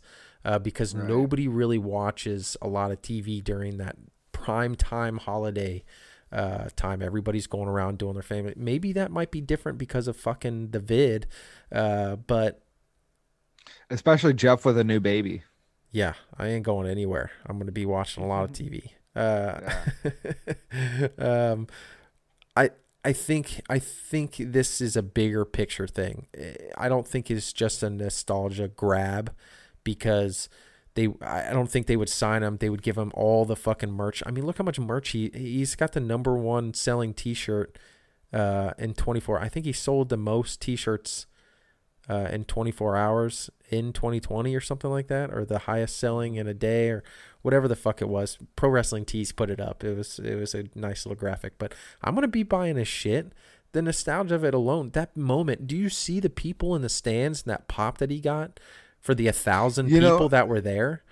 It is interesting because there there was some screenshots. that- There was some like pans of people who were like looked so young, and I'm like, you don't even know who Sting is. Did you feel yourself feeling that way? Because we're both in our 30s now, you know, and we're familiar. Like we were kids growing up with wrestling. You know, Mhm. when Sting was showing up at fucking Mall of America for Nitro and Thunder. You know what I'm saying? Like yeah, for sure. that's that's how we grew up on wrestling when Sting was still Blondie and not Sting as we know him today. Um, so does it resonate with the younger crowd? Like, are they targeting a specific crowd with Sting? You know what I'm saying? I, that, Yeah, that, that- those are the things that like I ask. That 50 plus, you know what I'm saying? That 50 plus. right, because they're they're crushing the 18 to 18 to whatever demo, crushing right now. they almost completely surpassed all of NXT's rating this week. It was like 520 something K, and their rating was like 623. And that was just in that key demo, uh, let alone the like 900 and something that they, they got, which They pulled overall. It's close to a million, man. They're gonna start. I think they're gonna come to a point within the next 18 months where they're starting to pull a million like consistently. Well, I think people are starting to get a little bit more like, hey, maybe it isn't so bad. You know, maybe maybe things aren't as bad as you know I hear on these, uh, you know, WWE straight up Mark podcasts where they just shit all over him. Or there's a fucking Impact Wrestling podcast out there, which Impact does like what 100k viewership or something ridiculous Right. like that, like nothing. You can't even find them on fucking TV every week. Uh, which I guess we're we'll we'll get into that too because I I don't understand all that. But they shit on AEW and call you know Cornette shits on AEW, but it's a great fucking wrestling product that they are trying. What do you want? Nobody to try? That doesn't make sense. Um, anyways, I love this fucking segment. This this tangent went on for like fucking forever. Uh, Sting, holy shit for me. Uh, I'm really excited about that. Uh, I definitely popped fucking hard. I was out of, I was standing up going, it's fucking Sting.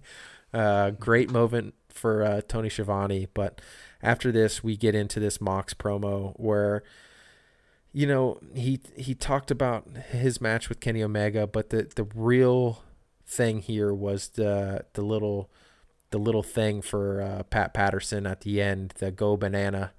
Um, definitely Right. was a was a nice little touch there. Uh, did you have anything on this? No, actually, but coincidentally enough, this was the first time I ever thought that they let that Moxley went a little too long. I don't know if you caught that too, but that was just my opinion on it. I actually I was watching uh, Renee Paquette's uh, stream while I was watching her watch this, so it was nice to get her take on uh, Moxley's promo as it was going on. So it was I don't know, it was fun to see him talk while his his wife was watching him, like and her get excited for him and stuff like that. It, it was I don't know, nice little nice little moment, but. Yeah, I mean he he definitely uh we've seen we've seen better promos, but I think he wanted to get a point across uh before this big fucking long match. It was killer. Yeah, I don't think. I mean, and we'll get into the result, but I don't think we'll see him for a while, honestly. You re- you think so? I think he'll be I back. don't. know. I think We'll see. Why don't you tell us about this match, man? This is a match that you've been waiting for for a long time. Oh yeah. Because and, and let me just put into perspective, we have the longest reigning AEW champion and all of AEW, albeit their tag team champion, their women's champion, or their heavyweight champion, uh, Jon Moxley versus the winningest superstar in AEW with 33 victories to their name. Something's got to give here. Tell us about the match, Jeff. Yep, it was versus the best bout machine, Kenny Omega. Uh, this match was super technical to start, like super technical. They were back and forth. The fucking sitting down with the chairs, shoot punching each other in the face Oh was fucking awesome. The V triggers in this fucking match were killer. The paradigm shifts out of nowhere. Uh, the the spot on the outside where my, you know we think Kenny's fucking hurt.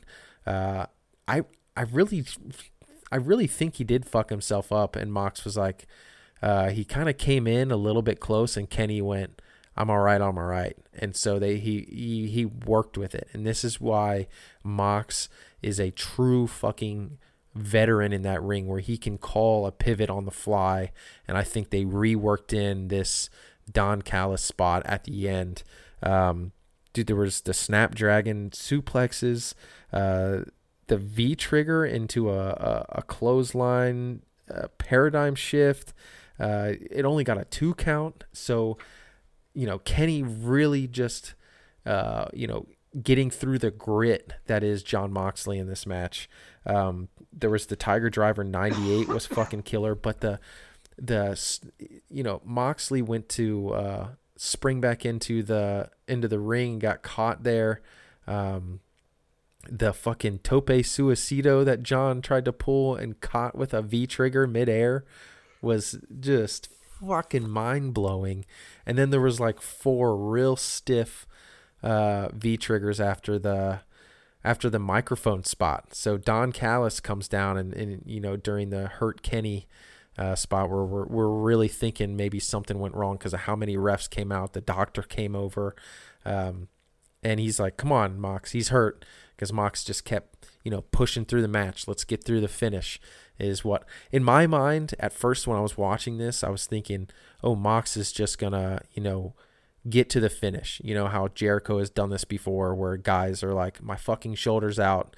And he's like, all right, time to go home. And he pulls off the finish real quick, or he'll tell the ref, get down there and fucking count, or, uh, you know, whatever. And uh, so I thought that's where they were going here. But then he lays out Don Callis, and the fucking flowers go everywhere. And it's this big show. And I'm like, oh, this is a fucking work. So the mic gets dropped perfectly. Kenny Omega smacks him in the face, busts Mox open, and that's when we get those four V triggers into a one winged angel for Kenny Omega and new AEW World Heavyweight Champion. Tell me what you thought about this match before we get into the shenanigans that ended this week's Dynamite. Do you see me right now? Nobody that's listening to this can fucking see you. Dude, two thumbs down. I'll tell you why two thumbs down. The match itself was a really good match, actually. I thought these guys work really well together, two very different styles, but Kenny Omega can work with the best of them, best of them, and Jon Moxley can work with the best of them as well. You hit a lot of the really cool notes on this match, um, so I'm not going to go there. I'll just give you my thoughts here. The thing that really frustrates me is that if Jon Moxley's going to take the L here, like you've already told us that he has, like in my opinion, he at least deserves deserved to be the first man to ever kick out of the one winged angel on AEW. I think, you know, for him to hit two paradigm shifts and only get two count out of Kenny. And granted, they weren't consecutive paradigm shifts, but he has two paradigms throughout this match and only gets a two count on Kenny. And you're gonna tell me, and I know he hit four V triggers, he gets hit in the head with the microphone. There's all this shit, but like, I think that they really could have told a nice story if Kenny had hit an earlier, earlier one winged angel that Moxley had kicked out of. That's my only thing I would have asked for in this match. Otherwise my hats off to Kenny Omega. We've been talking about this for a long time. Jon Moxley deserved to have the belt taken off of him by Kenny Omega. I did not think it was going to come on the first attempt. I will say I was I was feeling damn confident that going into that match that Moxley was walking out the champion. I really did. Um, and I know that makes you happy, Jeff. I see you dancing right I'm, now. I'm running um, around doing my. I'm taking your victory it. lap. I'm running. I'm running. That's right. Uh, Jeff's running. He's running. um, but that that's it. And I don't know if you agree with me. Um, I think at some point the mystique of the quote unquote move has to be done.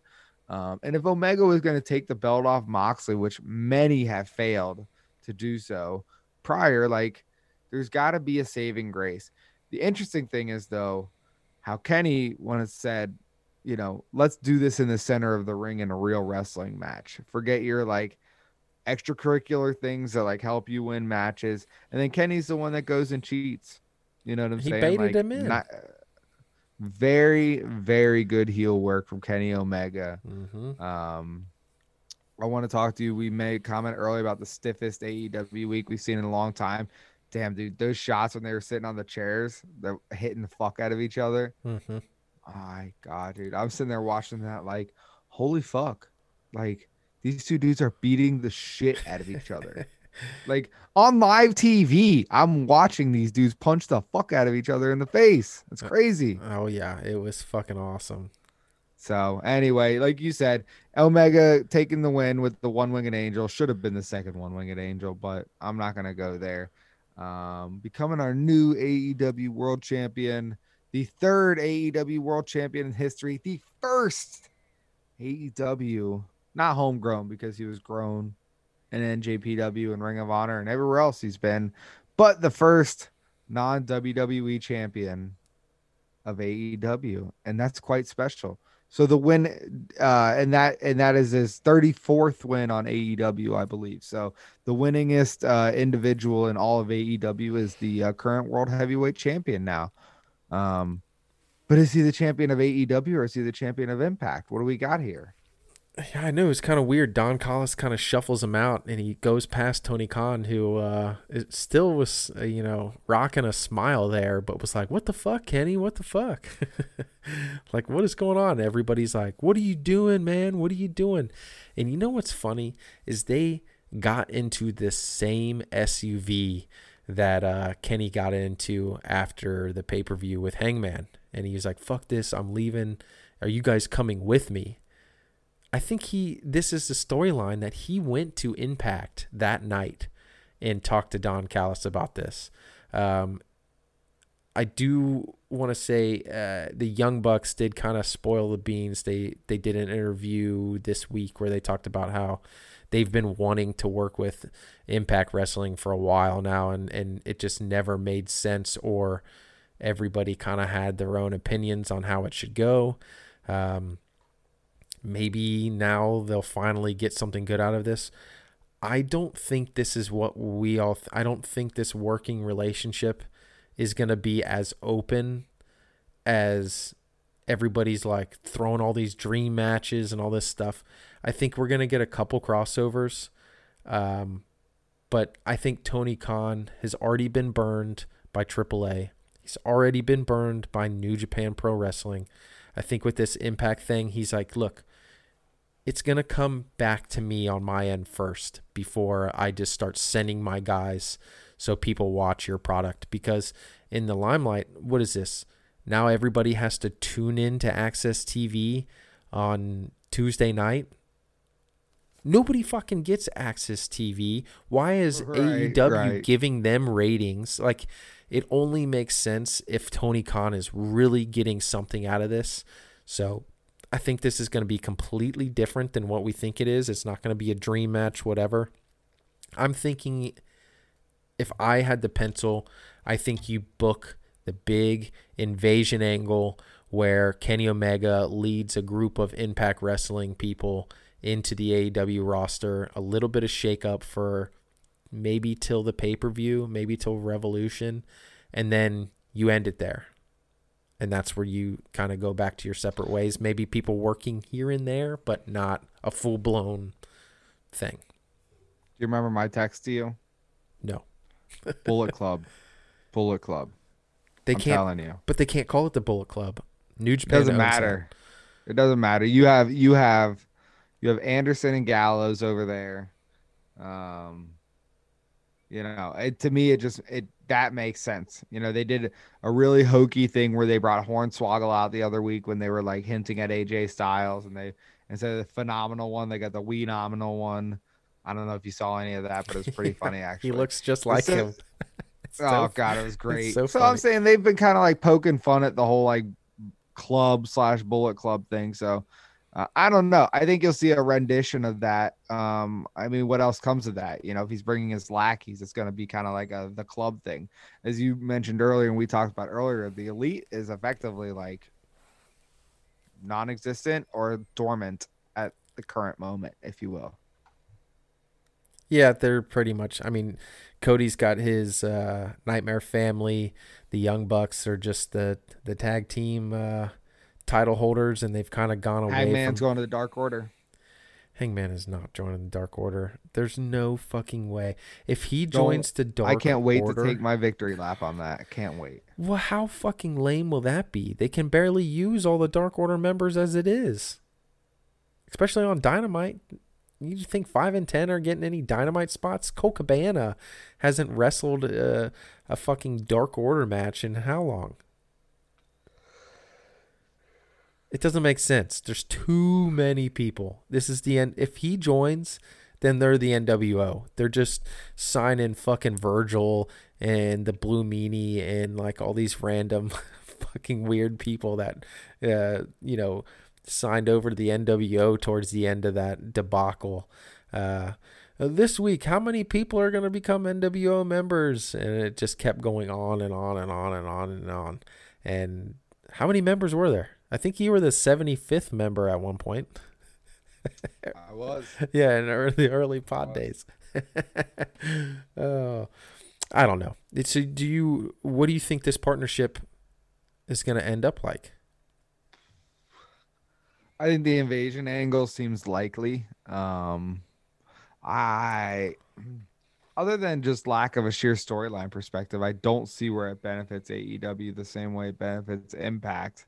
I think a though Impact is um, uh, a more seasoned brand, if you will. I think AEW's roster boasts, you know, a lot better talent. Though your boy Chris Bey is over there in Impact. Sea Stars are wrestling over there in Impact. Tenille Dashwood's over there. I mean, uh, the good, you know, the good brothers are over there. Uh, Gallows and Anderson. Um, who else you got over there right now? I really like the Um, North. Ethan Page and The North uh, is great. Yeah, can you Josh imagine a North something? versus FTR match? That would be awesome. yeah, that would be great. Maybe that's what they've been waiting to come back for. Just a Yeah. little, maybe I don't know. knew We'll about it. see. I mean, they got the whole X Division Championship thing, so um, I know. I know they pulled Mox from that Wrestle Kingdom show. So that's good at least, not sending their talent to New Japan anymore. I would put a stop on that until I would literally, if I was Tony Khan, I would say, until you bring me fucking guys over here, not a single one of my guys is going to New Right. Japan. Let's see fucking Kota Ibushi, dude. yeah, until see you Zack Sabre Jr. until you bring somebody over here to to to boost us like we've done for you a million times, then uh, you know, I don't I don't I don't see it. I don't see it happening. My my camera froze. Yeah, I see that. That's okay. Well, that does it for us on Dynamite, huh? Yep, that's uh that's it for us on this week's episode of Dynamite. I think my phone is trying to uh, That's okay. Um, you got you still got your buttons right. Yep, let's get right Let's- into This is my segment too. The official match of the week.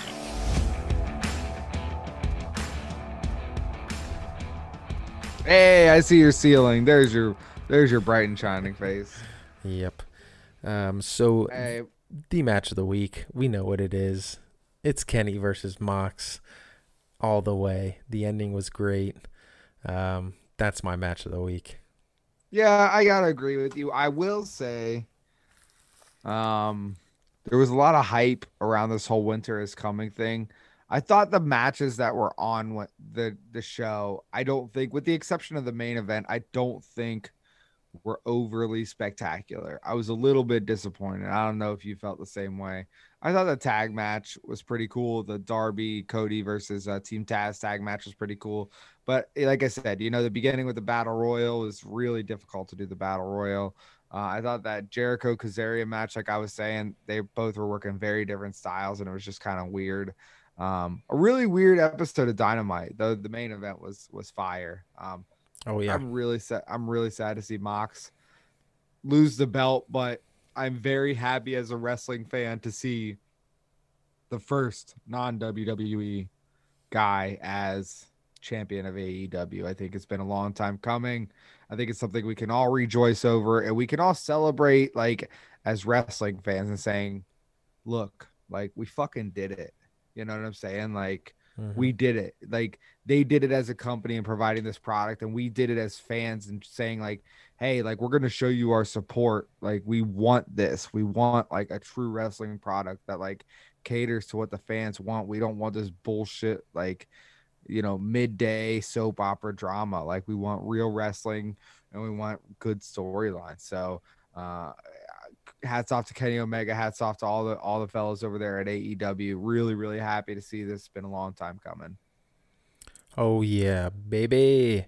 So, another podcast in the books. You can find this podcast on YouTube, uh, just like you can find it on every major podcast outlet. Uh, make sure you hit that like, subscribe, uh, rate us, give us five stars. You know, do all that stuff. Write us some reviews. I will read your reviews from uh, Apple Podcast on the show every single time. Uh, also, uh, share this podcast with everybody. Put it on Twitter, put it on Facebook. I don't care. Let's get this podcast to spread like wildfire. That's a bad reference right now. oh God. Yeah, no uh, kidding. but you can find me at jenglert88 on Twitter and at the official 100% Elite podcast Twitter page. And you can find Zach at Frisco Trisket, but I don't know how to spell it. so take it away. F R I S C O Trisket. Frisco Trisket. All right, ladies and gentlemen. And that will do it for us. See you, buddy. Goodbye. We are many, you are one, we have plenty. You have some, you're taking this so serious, but I'm only doing this for fun. You're walking backwards while I run, met with doubt, cause you're outdone. Open my mouth as I erupt, regretting what you just begun. You're never stopping me, you're never stopping this. You never saw me coming, but you must acknowledge this.